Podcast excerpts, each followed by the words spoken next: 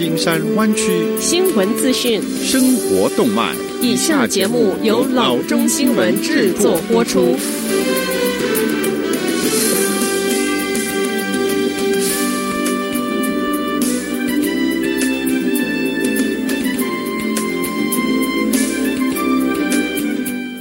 各位听众，大家好，欢迎来到老中广播电台的节目，我是君君。我们首先来关注今天的旧金山湾区地方消息。周三，湾区区域的重症监护病房容量下降到百分之十二点九之后。在加州的新居家令框架中组成湾区区域的十一个县，现在都已经受到新的关闭令的约束。在这个框架下，一旦区域重症监护病房的容量下降到百分之十五以下，区域必须实施居家令。在周三之前的几天中，湾区区域一直向这个门槛逼近。加州周一报告百分之十七点八的容量，周二报告百分之十五点八的容量，到了周三。下降到百分之十二点九。此前，在湾区区域十一个县中，只有 San Mateo、Napa、Solano 和 Santa Cruz 四个县选择不提前实施居家令，但是现在将不得不关闭新居家令禁止的户外就餐、室内个人护理服务和其他活动。居家令周五在这几个县正式生效。San Francisco、Santa Clara、Alameda、Contra Costa 和 Marine 县。目前都已经实施居家令超过一周，Sonoma 和 Monterey 两县则在刚过去的一周也采取了类似的措施。湾区区域现在是加州第四个实施居家令的区域，加入南加州 San Joaquin Valley 和 Greater Sacramento 的行列。唯一尚未启发居家令的区域是北加州地区，该地区周三重症监护病房的容量为百分之二十八点一。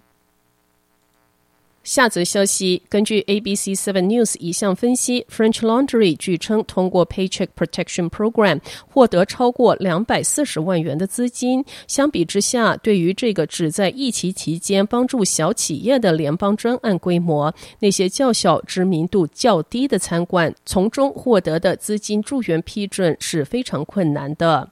Eater 在七月份报告说，根据 Small Business Administration 公布的一份清单，French Laundry 获获得两百万至五百万 PPP 的资金，这份名单没有给出确切的贷款金额。根据 ABC Seven 对 Small Business Administration 资料进行的分析，这家位于 Yountville 的米其林餐厅获得两笔贷款，均于四月三十日获得批准。根据 SBA，第一批的贷款是两百二十多万元，用于留住一百六十三名的员工；第二笔贷款是十九万四千。六百五十六元用于留住五名员工。二零二零年 CARES Act 设立了 PPP，旨在为小企业提供资金，以支付最多八周工资成本，包括福利。资金还可以用于支付抵押贷款利息、租金和水电费。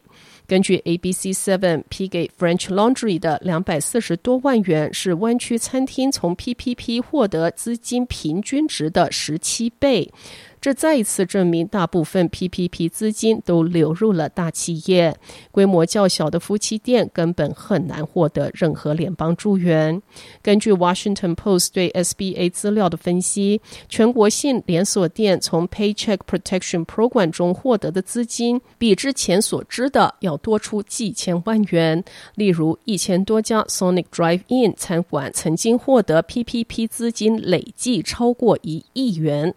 上个月，加州州长 Gavin Newsom 被发现在 French Laundry 那儿参加了生日派对。不久之后，San Francisco 市长 London Breed 也去了那儿。虽然严格来讲，Breed 并没有违反州或市的新冠病毒指导方针，但他承认参加 French Laundry 举办的生日派对是有违规则的精神。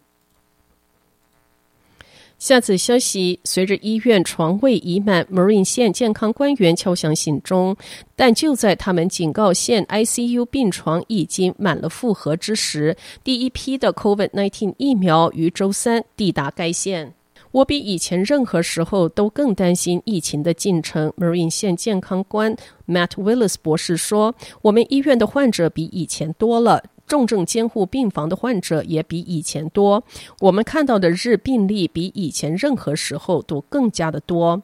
Willis 说，随着 COVID-19 病例数量激增，县的三家医院正在努力跟上。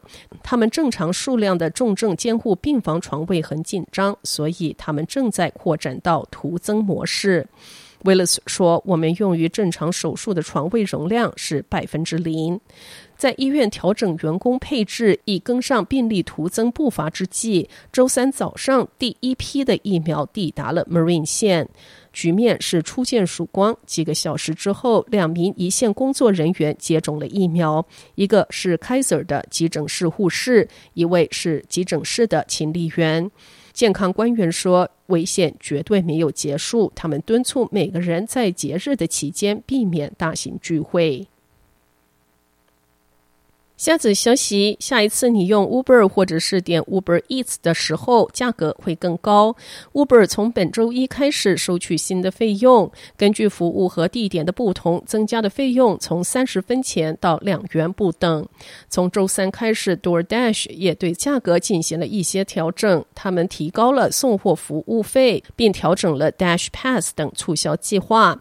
费用的增加有助于 Uber 和 DoorDash 为员工支付新福利的成本，而这是上个周选民通过提案二十二号所带来的结果。好的，以上就是生活资讯。我们接下来关注一下天气概况。今天晚上湾区各地最低的气温是三十七度到四十度之间，明天最高的气温是五十七度到六十一度之间。好的，以上就是生活资讯以及天气概况。新闻来源来自 triple w dot news for chinese dot com 老中新闻网。好的，我们休息一下，马上回到节目来。